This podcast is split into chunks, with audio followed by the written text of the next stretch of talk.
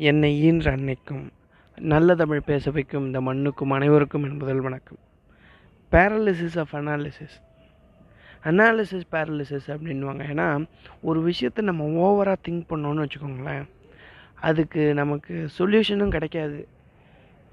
அதே சமயத்தில் வந்து ஒரு நல்ல டிசிஷன் மேக்கிங் இல்லைன்னா அதுக்கு கிடைக்கக்கூடிய ஆப்பர்ச்சுனிட்டி நமக்கு விட்டு போயிடும்.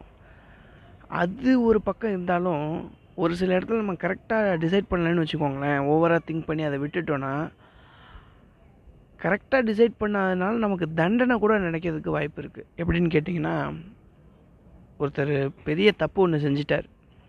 அவருக்கு வந்து தண்டனை கொடுக்குறாங்க. ஒன்று நீ வந்து நாலு சவுக்கடி வாங்கிக்கிறியா?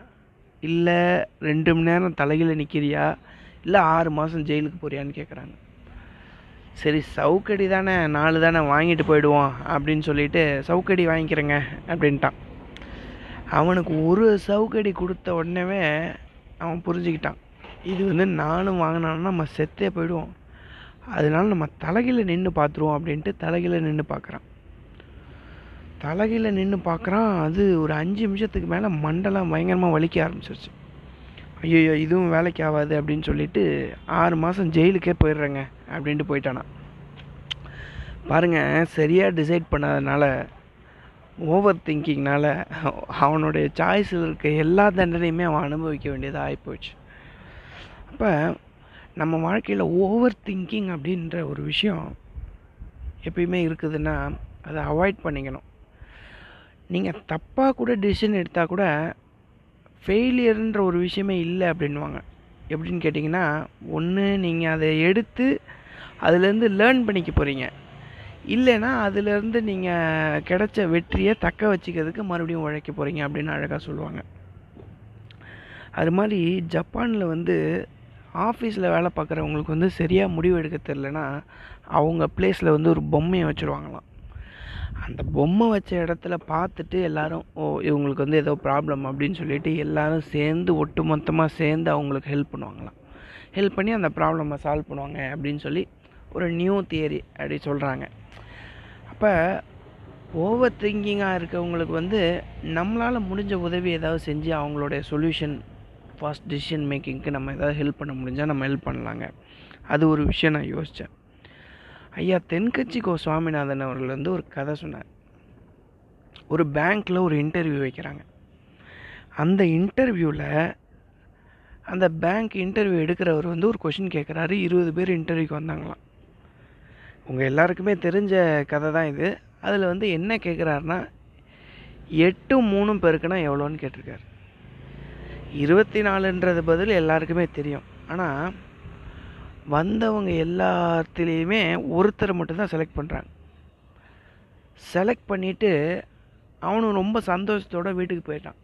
ஒரு ஒரு வாரம் கழித்து தான் அவனுக்கு தெரியுது.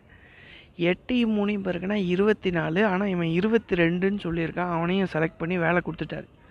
இவன் ரொம்ப அமைதியாக இருந்திருக்கான். ஏன்னா ஆறு மாதம் கழித்து தான் பர்மனெண்ட் ஆவாங்க. பெர்மனெண்ட் ஆன அப்புறம் நம்ம இன்டர்வியூ எடுத்தவங்கள்ட்ட போய் கேட்டுக்கலாம் அப்படின்னு சொல்லிட்டு ஆறு மாதம் கழித்து இன்டர்வியூ எடுத்தவங்ககிட்ட இவன் போய் கேட்குறான் ஏன் சார்? எட்டி மூணு பேருக்குன்னா இருபத்தி நாலு நான் இருபத்தி ரெண்டுன்னு சொன்னேன். அதையே நீங்கள் வந்து கரெக்டுன்னு நினச்சிக்கிட்டு எனக்கு வேலை கொடுத்துட்டிங்களா? என்னன்னு தெரியல. அதை பற்றி கேட்கறதுக்காக உங்ககிட்ட வந்தேன் அப்படின்னு சொன்னாராம். அப்போ தான் அவர் சொன்னாராம் அது இல்லைப்பா. எல்லார்ட்டையுமே நான் ஒரே கேள்வி தான் கேட்டேன். நீ தான் நியரஸ்ட்டு கரெக்ட் ஆன்சர் சொன்னேன். அதனால தான் உன்னை செலக்ட் பண்ணேன் அப்படின்னு சொன்னேன். மற்றவங்களாம் எப்படி சொல்லியிருக்காங்க பாருங்கள் எட்டு. எட்டி மூணு பேருக்குன்னா பன்னெண்டு. பதினாலுலாம் சொல்லியிருக்காங்க போல இருக்கு. அப்போ நம்ம லைஃப்பில் எப்பயுமே நியரஸ்ட்டு கரெக்ட் ஆன்சர் நியரஸ்ட்டு அக்யூரேசிக்கு பக்கத்தில் என்ன இருக்கோ அது கிடைச்சாலே நம்ம சாட்டிஸ்ஃபை ஆகிடணும் இப்போ ஓவர் திங்கிங்னால அப்ராக்சிமேட்டாக தான் எனக்கு இது கிடைக்கணும் அப்படின்னு நம்ம நினச்சோன்னு வச்சுக்கோங்களேன். நம்ம லைஃப்பில் எப்பயுமே ஒரு ஹாப்பினஸ்ஸே கிடைக்காது. ஏன்னா எல்லாத்துலேயுமே பர்ஃபெக்ஷன் எதிர்பார்க்குறவங்கக்கிட்ட ஒரு ஹாப்பினஸ் வந்து ரொம்ப நீடித்து நிற்காது அதனால் நம்ம வாழ்க்கையிலையும் நியரஸ்ட் கரெக்ட் ஆன்சரை எடுத்துக்கிட்டோன்னு வச்சுக்கோங்களேன். ரொம்ப ஹாப்பியாக இருக்கும் அப்படின்னு நினைக்கிறேன். அந்த மாதிரி நம்ம எடுத்துக்கிறப்ப இந்த ஓவர் திங்கிங் அந்த ஓவர் திங்கிங்னால் வர பெல பேரலிசிஸ் வந்து நடக்காது அப்படின்னு என்னுடைய திங்கிங்க இது சாதாரண மனுஷனுக்கு மட்டும் இல்லைங்க. சத்ரபதி சிவாஜிக்கே அந்த ஓவர் திங்கிங் ஒரு கட்டத்தில் இருந்து அது கிளியர் ஆச்சு அப்படின்ற மாதிரி நான் ஒரு கதை கேட்டேன். அது என்னன்னு கேட்டிங்கன்னா சத்ரபதி சிவாஜி வந்து தன்னுடைய படையோட கூட்டிக்கிட்டு ஒரு இடத்துக்கு ஒரு நாட்டை வந்து பிடிக்கிறதுக்காக போகிறார் அப்போ அவருக்கு வந்து ரொம்ப குழம்பி போயிருக்கார். எப்படி நம்ம இந்த நாட்டை பிடிக்கிறது அப்படின்னு குழம்பி போயிருக்கார். அப்போ ஒரு கடையில் வந்து ஒரு அம்மா தோசை சுட்டு கொடுத்துருக்காங்க. அந்த தோசை ஆப்ப தோசைமாக ஆப்ப தோசையாக இருந்திருக்கு. இவர் என்ன பண்ணியிருக்காரு நேராக கையை சென்டரில் வச்சுருக்காரு. அப்போ அந்த அம்மா சொன்னாங்களாம் ஏன்பா நேராக கையை நடுவில் வைக்கிற? முதல்ல ஓரத்தெல்லாம் பிச்சு பிச்சு சாப்பிட்டா அப்புறம் அதுக்குள்ளே ஆறிடும் அப்புறம் நீ கை வச்சுக்கலாம்ல? அப்படின்னு சொன்னாங்களாம். தான் சத்ரபதி சிவாஜிக்கே ஒரு ஒரு ஐடியா கிடச்சிதான். ஒரு நாட்டை பிடிக்கினா கூட கொஞ்சம் கொஞ்சமாக அவுட்டர் சைட்லேருந்து நம்ம பிடிச்சிக்கிட்டே வந்தால் சென்டரில் போய் ஈஸியாக நம்ம உட்காந்துடலாம் அப்படின்ற விஷயமே அவருக்கு அப்போ தான் புரிஞ்சுதான். ஓவர் திங்கிங் பிரச்சனை இல்லைங்க. ஆனால் ஓவர் திங்கிங்னால நம்ம ஸ்டக் ஆகிட்டோம் நம்ம அறிவு வேலை செய்யலைன்னு வச்சுக்கோங்களேன். நம்ம கூட இருக்கிறவங்க யாராவது அறிவாக இருக்கிறவங்களுடைய பேச்சை நம்ம லிசன் பண்ணிக்கிட்டே இருக்கணும். லிசனிங் கெப்பாசிட்டி நல்லா இருந்ததுன்னு வச்சுக்கோங்களேன். அவங்க மூலயமா கிடைக்கிற சொல்யூஷன் கூட நம்ம எடுத்துக்கிட்டு நம்ம வாழ்க்கையில் அப்ளை பண்ணிக்கலாம். அப்படின்றத நான் எப்பயுமே திங்க் பண்ணி பார்ப்பேன். ஒரே ஒரு விஷயங்க. எப்பயுமே பூட்டு தயாரிக்கும் போதே அதனுடைய சாவியும் தயாரிச்சிருவாங்க.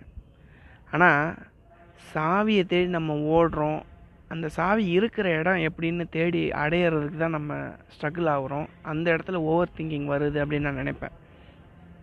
எப்பயுமே பார்த்தீங்கன்னா கிறுக்கல்கள் ஓவியம் ஆவறதில்லை.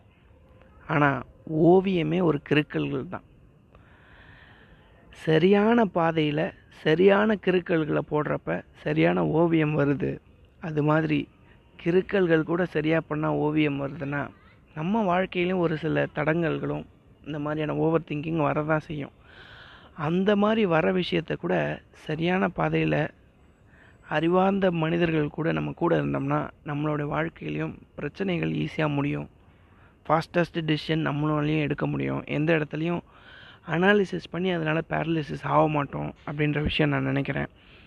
எல்லாருக்குமே நன்றி.